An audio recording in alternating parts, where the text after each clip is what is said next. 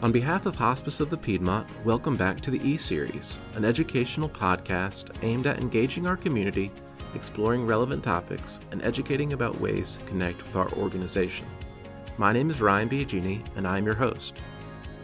Today we conclude our discussion Conversations in Care, working together between CEO of Hospice of the Piedmont, Trent Cockrum, and hospice nurse Lynette White. When we last left them, Lynette was addressing the interdisciplinary work of hospice and the benefits of working on a team delivering care. Let's rejoin the conversation. Talk a little bit about, if you could, you know, you you've worked in a you've worked in a long-term care facility. You've had a lot of nursing experience in your in your career. Um, you know, working in a home is really different, right? You're also working with people who are not they're not oftentimes most of the time i suspect they are not professionally trained caregivers like you. Talk a little bit about what that's like.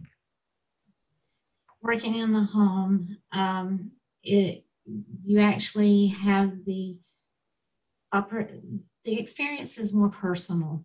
Hmm. uh, families will often share more because they're in their own personal environment. And so, you know, once you're in there and you've built this rapport and this trust and they depend on you to be there for for their needs um, they open up they share more uh, which in turn helps us as the team care for that patient care for that family care for that caregiver um, so it's a little bit different than being in a healthcare setting, setting like long-term care when I was there. That was more uh, task focused, I guess, because you had a shift and you had tasks that you had to complete. You didn't have the time to really sit down and have those personal, intimate conversations about, you know, about end of life or anything. Uh, and in the home, I'm able to, you know, kind of kind of break down the that wall a little bit so that families are a little more comfortable talking about the end of life. And and I'll expand here too to say that most of the time, like we all are, most of us, unless we work in hospice, uh, death is something that no one wants to talk about. Um, so, you know, I kind of compare it to walking in a room and, you know, the patient's near the end of life, and here's this big elephant sitting here, and and nobody wants to acknowledge that elephant. So that's when the teaching comes in. That's when compassion comes in uh, you're breaking down that wall, that barrier. I'm sorry, to to allow the family to explore what's going to happen next. You know, to prepare them for what what's going to happen next. I think we can all acknowledge um, that talking about death is something that is difficult for most anybody. And when we're suddenly faced with it, um, you know, it, it, does become sort of as you as you uh, describe it, an elephant in the room, um, and and it is something that we have to uh, to to talk about. Um, you know, do oftentimes you find that people may find themselves in a you know they're hoping for something different and you have to then you and your team have to sort of bridge that disconnect right mm-hmm. So, you know, a lot of a lot of times families are often in denial. They're hoping for that the patient to get better. Um, so that's when you know we continually teach, and and I tell my patients and I tell my caregivers, you know, it's okay to have that hope that things might turn around and get better, but let's let's keep it realistic here uh, you know, if this process continues the way that we think it will, then then I want you to prepare, be prepared for what might happen next. Let's, and it takes a lot of listening um, to people um, to get them. Oh, like I have one patient now. Um, you know, things are changing here, and and the caregiver, she's every time I go, she says, I still have hope. And I say, that's okay. It's okay to have hope. We can all pray for things to, to turn around, but in reality, this is what's going on. And a lot of times I will, um, instead of me kind of carrying on, you know, telling them what I see, I'll start the conversation by say by saying, um, tell me what you're seeing. What kind of changes are you seeing in your pet, you know, in your loved one this week? And most of the time they're seeing the same things I am.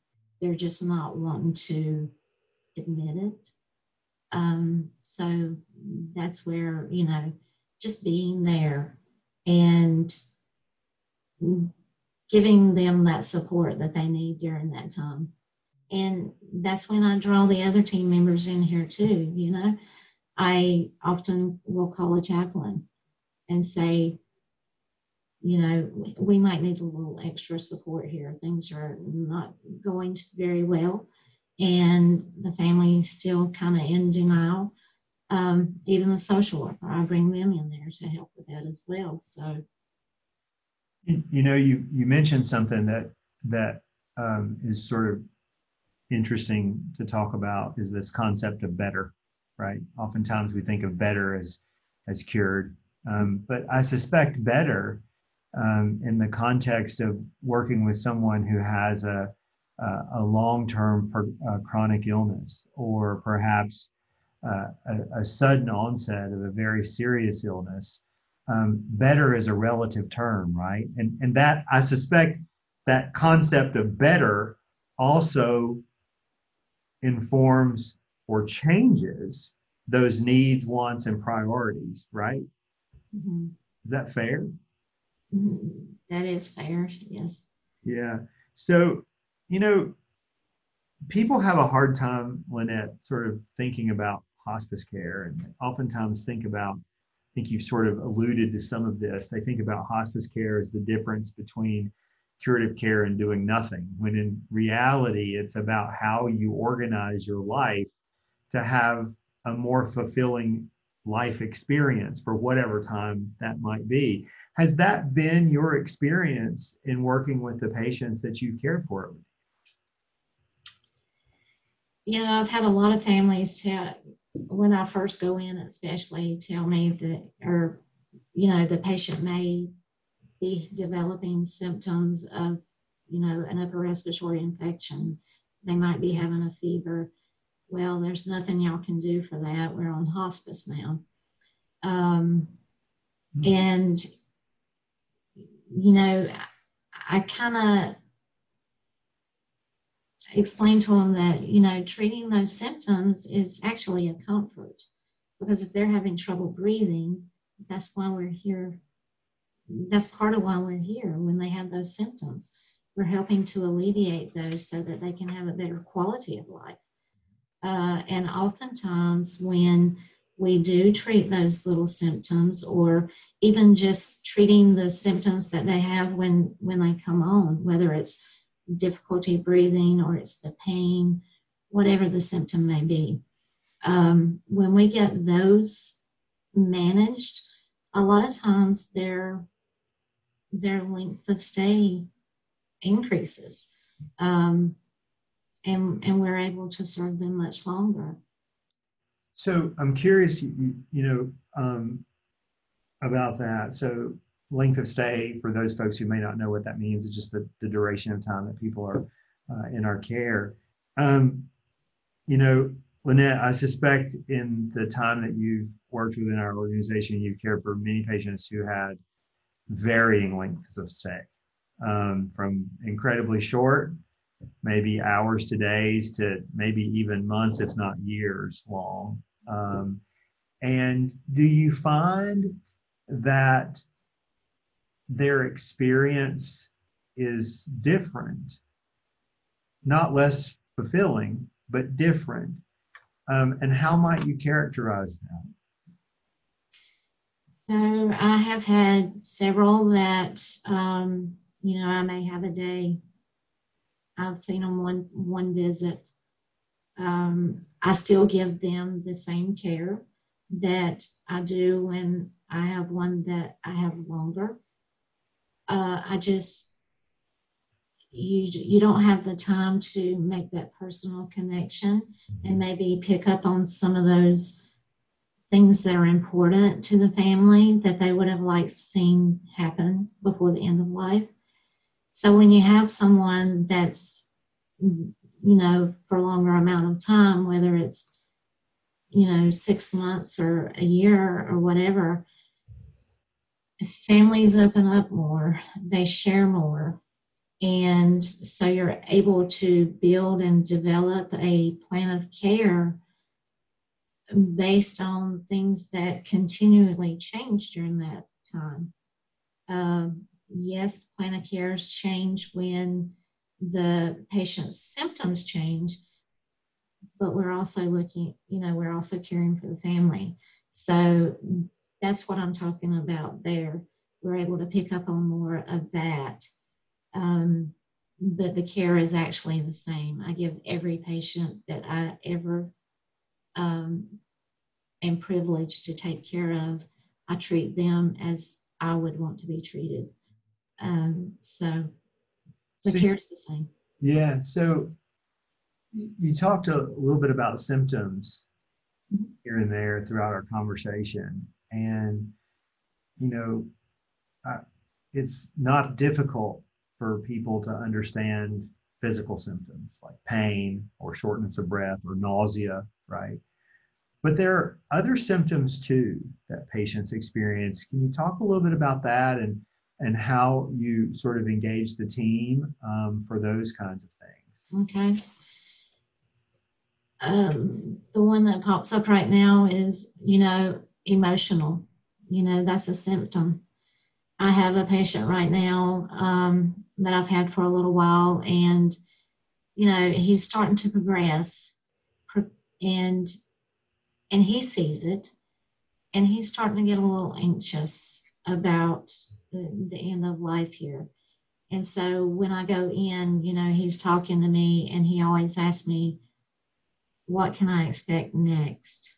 So at that point, I was able to call the chaplain and say, You know, a little bit of anxiety here about the process that he's going through. And, you know, I talked with him, I gave him as much. I gave him as much compassion as I could at that moment to relieve his anxiety. Um, but he also needed that extra support from the spiritual aspect of that. That's another emotion that a lot of people have difficulty with is the the spiritual aspect because a lot of people are spiritual and you know, I remember another little patient that I had, and every time I went, he he always told me I'm ready to go, and I was on call that night actually, and got called out to the home, and he was in having some respiratory distress, and we had changed medication several times that night, and I went over to be with him and give him some more medication, and he looked at me and he told me he, he said I'm scared and so I had the conversation with him, what are you scared of? He said, I'm not so sure anymore. So at that point, you know, middle of the night, I could have called a chaplain, but, you know, I'm there at that moment. I didn't know how long this patient was going to make it. So I was able to sit down on the side of the bed with that patient and hold his hand and help him pray. Uh, and that relieved his anxiety and scared feeling that he was having at that moment. So, well, I mean, these are powerful stories, Lynette. I mean, you know, as you think about working in a team, which is which is a little it's something that's a little bit unique, I think, to hospice care. Mm-hmm. Um, when you think about working in a team, um, what is it that you think sets the our team apart as really sort of this dynamic, you know, sort of uh, caregiving um, component of someone's life? I mean, what what is it that what is it that makes it so dynamic? Oh wow.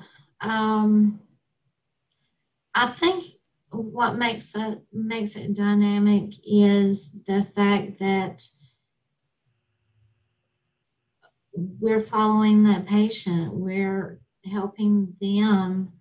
Um, we're helping them on that the plan that they set forth when they chose hospice.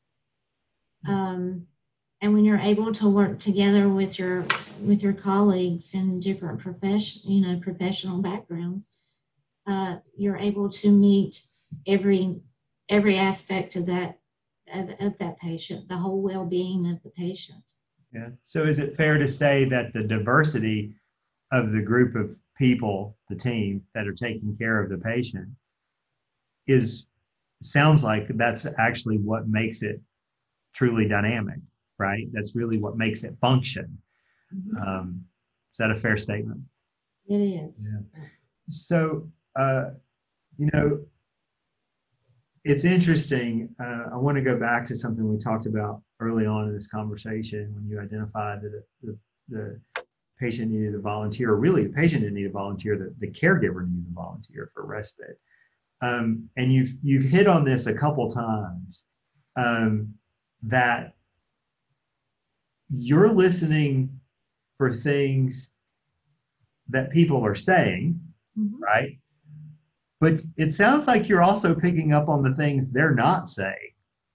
A lot of times you do. Yes. yes. So what might some of those be? I mean, we talked about the volunteer, but but what what are some of the other things that you can think of readily?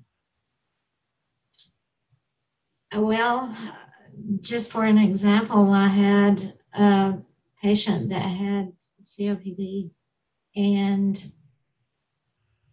you know, I had been seeing this patient for, for a while and I would always see her in the morning. She liked the morning routine. She was always dressed, ready for the day when I got there. So I got to noticing that um, she was still in her pajamas when I would come in. Mm. So, you know, I got to exploring that a little bit just in casual conversation. I mean, and so I found out that she wasn't getting ready before I got there because it was taking her so long to actually do her bathing and, and getting dressed because her breathing was that bad and she was having to take so many rest breaks. And so then I was able to talk with her and and and add an aid to that to help her out so that she could do more of the things that she wanted to do rather than spend it all on getting ready for the day. Wow. And just by sheer observation, I mean, that led you down a path of conversation with her, you found this out. Because clearly she was perhaps maybe not going to share that with. No, she would not. Yeah, that's so. I mean, that's interesting. And when you say when you say aid, you're talking about a certified nursing assistant. Yes. Um, yeah, like a patient care technician. And they, you know, they perform the personal care for, you know, they help them. Sure, sure, sure, sure. Um, you know, is it fair to say that patients and families don't always know what they want? When they when when they first when you're first meeting them, are they uh, do they not always know exactly um, what what they're looking for, or or and certainly they don't perhaps know um, what it is they need to know, right? And so you're assessing that too, I suspect. Yes, I do. Um, you know, there's a lot of times you're, you know, just being able to sit and talk with a patient because when I make my visit, this might explain it a little bit better. So when I make my visit, my visits usually lasts 45 minutes to an hour. Okay. And after I do my physical assessment, uh, full body assessment of the patient, then I'm, you know, putting in vital signs in my computer. And during that time, a lot of families will open up and and they'll talk more. And a lot of times they'll even say, Oh, I forgot to tell you about this. This happened the other day. So you actually have a lot of time there to learn a lot more. And so during that during that time that I'm there, you know, the patient may be talking to me too. And a lot of times when the caregiver goes out of the room, they open up and they share a little bit more with me as well. And for instance, um, I had a patient that, you know, he was on this path to the end of life, and it was important to him to teach his wife how to run the lawnmower. Something as simple as that. But that was one of his goals, and he didn't even know it. So once we got his pain managed enough where he could get outside and be able to teach her how to run the lawnmower. So, you know, goals don't have to be big. They can be just something simple that that's important to you. Um, so that's an incredibly powerful statement, Lynette. Um, you know, we've got a few more minutes, and I want to ask you, you know, that's a that's a that's a hard set of commentary to follow. I'll tell you. Um, what are the one or two things that you really want people to know about our organization and what you do as a nurse? I guess, well, I know that I would want them to know that hospice does not mean that you're giving up on life. A lot of times, life is happening then. A lot of memories are made then. Um, and and just because you choose hospice, it doesn't mean you're giving up. It means that you're choosing how how that how you want that end of life path to go and and so when you do that then you're just opening up the doors for this team that's here to help you on that path you're guiding us into what's important to you to help you through that and then I would want you to know that you don't have to be alone in this process, not like I was. Um, you know, with the care and support of a hospice team behind you, um, it can help promote a better quality of life.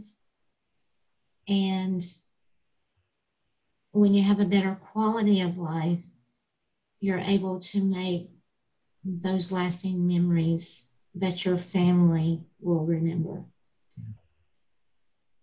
You know, it reminds me of something that I say a lot um, about not only just what we do, but I think it's a, a, a true statement about life. When we feel better, we live better. Um, and that's part of it sounds like you've confirmed certainly for me and probably a lot of folks who are listening to this today or listening to this later or watching it later that that's what we do we help you feel better in order to live better and for whatever period of time that might actually be lynette i see that ryan biagini has joined us back again which means we are really out of time i will tell you um, on behalf of the 232 team members of hospice of the piedmont and our affiliate organization hospice of randolph it has been my privilege to have this conversation with you. It's such a powerful and very impactful conversation that it truly was. Um, and I really do appreciate this opportunity to have spent about 45 minutes learning more about who you are and what you do and having you tell about your experiences to folks who are interested in being connected with our organization. Thank you for joining us for part two of our discussion Conversations in Care Working Together. Join us next time for Conversations in Care Setting the Goal as CEO of Hospice of the Piedmont, Trent Cockrum, and Senior Medical Director, Dr. Genevieve Robleski, discuss how understanding a patient's wants, needs, and priorities is essential in hospice care. We hope you'll join us. Until then, I'm Ryan Biagini, and this has been the E Series.